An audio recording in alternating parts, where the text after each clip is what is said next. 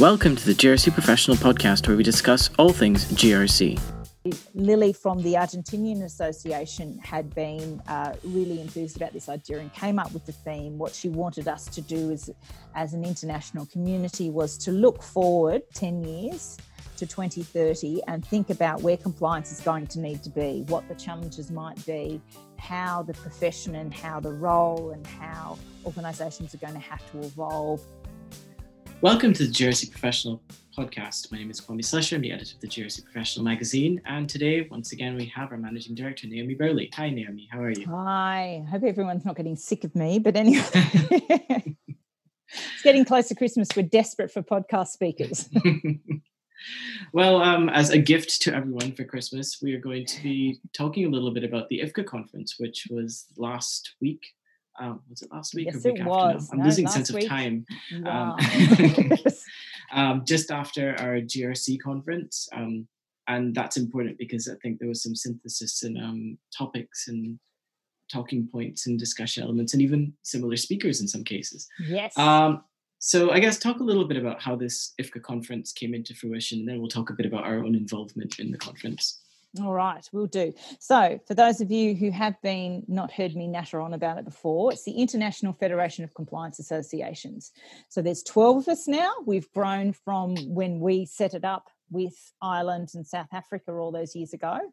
Um, so, there's 12 different associations all around the globe um, who meet regularly, and you know, we're trying to come to some uh, alliance and consistent message for uh, all organisations around the world around the value of the compliance professional, what it means to be a compliance professional, the kind of skill set you're looking at. So, so we all have very similar aims, and um, interestingly enough, when we do come together, even associations that have been off noodling in their own little space for a little while, when they join IFCA, their thoughts are, are very much aligned with ours. It's all very consistent internationally. So, what our um, current chairperson, Sylvia from the Spanish Association, wanted to do was to establish a real compliance week to really make a statement for compliance professionals out there, as well as providing um, access to international speakers for our members, for all the association members. And she wanted to do it as a whole compliance week and make a real statement about it. So the combined forces of the 12 associations. Um, you know got together with all our speaker contacts and and put together a, a five day program. It was probably it was on average four hours of live streaming per day plus recorded sessions so the other stuff was repeated um, throughout that. So you know over the five days you could get 20 units of cpd if you'd attended all the live sessions um, for those. And uh, Lily from the Argentinian Association had been uh, really enthused about this idea and came up with the theme. What she wanted us to do as, as an international community was to look forward 10 years to 2030 and think about where compliance is going to need to be, what the challenges might be, how the profession and how the role and how organisations are going to have to evolve to include um, those conversations much more proactively and strategically. Um, and then um, uh, the associations could pick um, which day they might be a day champion for. And uh, in reality, the, the more mature organisations picked a day that they looked after um, and championed. And we went with day four around that business sustainability and the long view and the contribution of compliance to business sustainability. Um, one, because I was slightly cheating, that that that theme was very consistent with uh, what we had observed during COVID and what emerged as our own conference theme two, week, two weeks prior. So I didn't want to double up on the work. Um, but I also saw an opportunity to really tease out some of the learnings that Australian compliance professionals, in particular, because we've been doing this for so long, um, had been the maturity they'd been able to inject into their organisations and help other countries really um, get some glean some gold from that from our experience and our learnings so they could fast track because that's essentially what they need to and want to do is to get up to speed with with um, the countries that are leading in these compliance conversations. Um, so you know that that was our approach to topic. It was all around um, you know using compliance strategically the, the strategic role of compliance. Um, i also wanted to so we got we got to play around with the four topics that that um, we had to live stream. So the first one was the obvious um, you know how compliance strategically contributes and um, and when it came down to each individual panel so when your day champion had decided all of the all of the uh, four different topics, then all the other countries might volunteer speakers that they thought would be really excellent at that topic, and then we would all vet them and and, and work with each other for that. So that first one was around the, that strategic contribution of compliance um, in terms of the framework itself. And then the second one, I wanted to um, see whether it was also an international trend because there's always this push pull, even in the ISO committee as well as um, in the compliance committee, between ethics and compliance.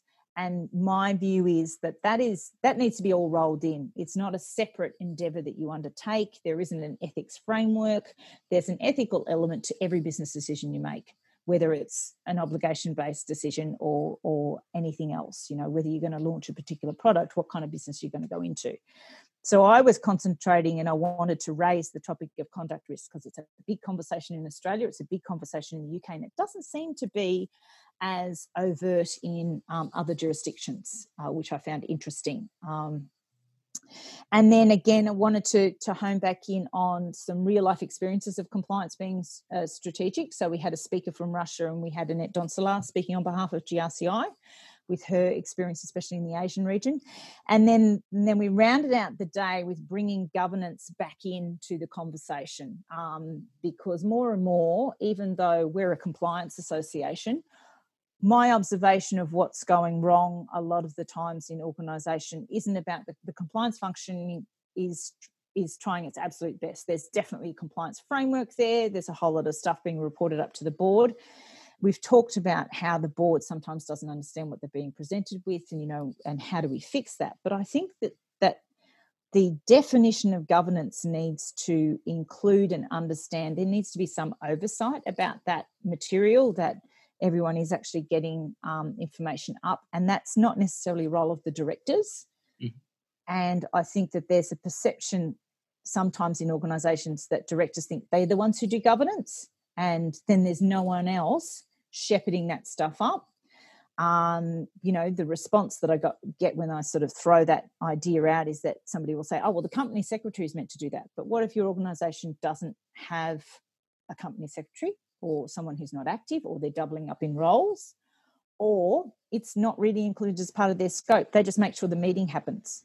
They're not they're not governing and making sure the material gets up that the directors have had the training to understand the material or doing any of that stuff. It's left to the compliance and risk function to do that if they have access. So we talked about that kind of disconnect and that's how i perceive the disconnect. I don't think that organizations aren't doing what they think is a good job of governance and they aren't looking at compliance reports. Where I think the disconnect happens is that it's not um, it's not included into an overarching framework that yeah. all the information flows come up. Um, so I guess you know we were re- reiterating a lot of themes, but the the opportunity for uh, the participants and and for me, I found was that we took those topics um, in other directions because we were mindful that in the audience we were going to have people who were not in senior roles. So our conference is designed for people in senior compliance roles. So we we leap off from a from a completely different point of view. Um, whereas the International Compliance Congress couldn't do that because we had a lot of um, compliance officers, quite junior compliance people participating and trying to learn and get professional development from it. So that's another reason why we were revisiting some ideas and re examining it with a different lens. Um, but where it went was that that I actually got some really good clarity around the conversations around conduct risk by taking on board the perspectives of um, the other panelists um, in there and where their countries are at with that conversation, and a bit of clarity to have the ethical conversation with people as well. Um, and so I think for our members, I think that um, I have a number of outputs I think I'd like us to visit to, to get some clarity and to revisit Annette's um, presentation at our conference, get some real role clarity and identify where the black holes are in organisations because I think that might be our fundamental problem. There are some black holes around accountability for some of the nuances. People who should be taking on different tasks aren't taking them on because they haven't been assigned, they don't understand what it is. Um, and I think there's a whole piece of work we could go to from there um, and, and for me, that that's what the, the Congress offered this crystallization of those two ideas and maybe an identification of what's missing, why it's not hitting the mark with directors, why they can't make decisions that they need to make when they're really smart people. They understand the industry they're working in. Um, they just don't understand the decisions that are required of them potentially. Um, so, yes, yeah. interesting discussions out of that. And for anyone listening to this podcast, um, I know she said black holes. This is not a physics podcast. um, but I guess on a another level, I mean, if there was a word cloud for this podcast so far, two things you've mentioned quite frequently are governance and role clarity. And uh, just before we started recording, um, you know, I was just commenting on the fact that there's a lot of similarities between what we heard for the AML Congress that we had earlier this year with Samantha Carroll from Ash Street Legal, yeah. who spoke about that disconnect um, between um, governance and compliance, not always on the fault of governance making bad decisions, but sometimes the way the data, the information is brought up to them, sometimes it's not clear, you know, what the critical issues well, are. And how do you make how do you make AML compliance, um, you know, user friendly to a director who's never had to look at a financial crime issue before in their whole entire life, and probably find some of the scenarios you're working with completely unbelievable. Um, so yeah, yeah, Samantha had a great session there. Sorry, sorry, I interrupted you.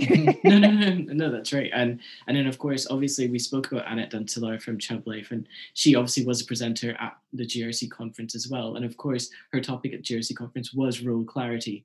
Mm. Um, so again, how important that is for building a sound and strong compliance program. Um. And I noticed that she did not say um, lines of responsibility at the IFCA conference like she did at the GRC conference. Um, I don't know if that was a political decision, but no, I guess it was interesting to get a sense of we really need that role clarity. And it, I guess it all falls back into the governance question. And also, maybe from an Australian perspective, falls back into the BEAR question as well, mm. where at least that legislation forces a, a kind of role clarity map from a certain mm. perspective. It does.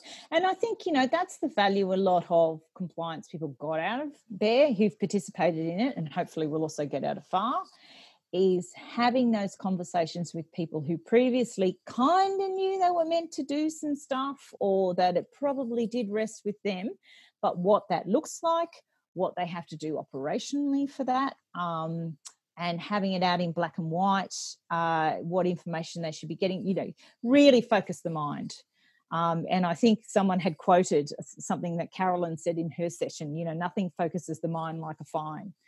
Um, I think that that's, uh, I think that that's what's missing. And I know that that's what, that's where APRA wanted people to start thinking about what the implications were, you know, so that analogy that we spoke about, the thing where everybody thinks somebody's going to do it and it ends up that nobody's doing it. I think that that may well be what's happening with the governance of compliance and risk when it goes up. Um, and it can be inherent in the structure because you report up to XYZ, who then has to make the report palatable, um, readable, whatever. So it gets it might get reinterpreted. You might not have a direct line, um, or when it gets there, there's no clarity around what even directors can do about things. So yeah, definitely um, accountability is one step, mm. but some clarity around some of the nuances around that. So because because the accountability regime unfortunately only address APRA requirements. Yeah. Um, and some related stuff. So you know, it had financial crime in there, had a few other bits and pieces, but it's the first step. And you know, there's going to need to be a maturity around that. But role clarity is definitely, I think, an emerging issue um, to really examine why there are failures, and it may well be because nobody's doing that part of the job. Um, well, what I've learned from that is that we need to turn everything into limericks because then um, everybody will pay attention to that um, little rhyming. They will. Um, so um, you, you addressed the, the issues that we, we sort of took on the on that day, um, that sustainability long term business view. Mm. Um, were there any topics um, that we weren't able to explore properly at the conference because of you know shorter time frame that we were able to look at look at a little bit more clearly during the IFCA conference, or especially uh, in our day? I think so, especially in that in that governance piece. Um, mm. so it felt to me like with both the conduct risk piece and the governance piece that we got to take Annette's presentation on day two, as well as the Deloitte research, just that step further and talk it through. Um, because as Carolyn Hanson was our speaker on the um, disconnect between governance and compliance, and you know when she and I were doing our preparatory work, she sort of laid out you know what the definition of governance is, did all that sort of preparatory stuff, and then came back to me and she said, well, you know, you look at it on paper, there is no disconnect. There's no reason why there should be a disconnect. But in practice, you know, that's when I turned around and said, "Well, what about um, what about all the cases that are in the in the papers yeah. and all the directors and the CEOs who have lost their job? I think they might think there's a disconnect." Um, and that's when we went, "Yeah, well, something's happening." So on paper, there shouldn't be anything. It all flows beautifully. This podcast was a production of the Governance, Risk and Compliance Institute, and the music was produced by Rob Neary.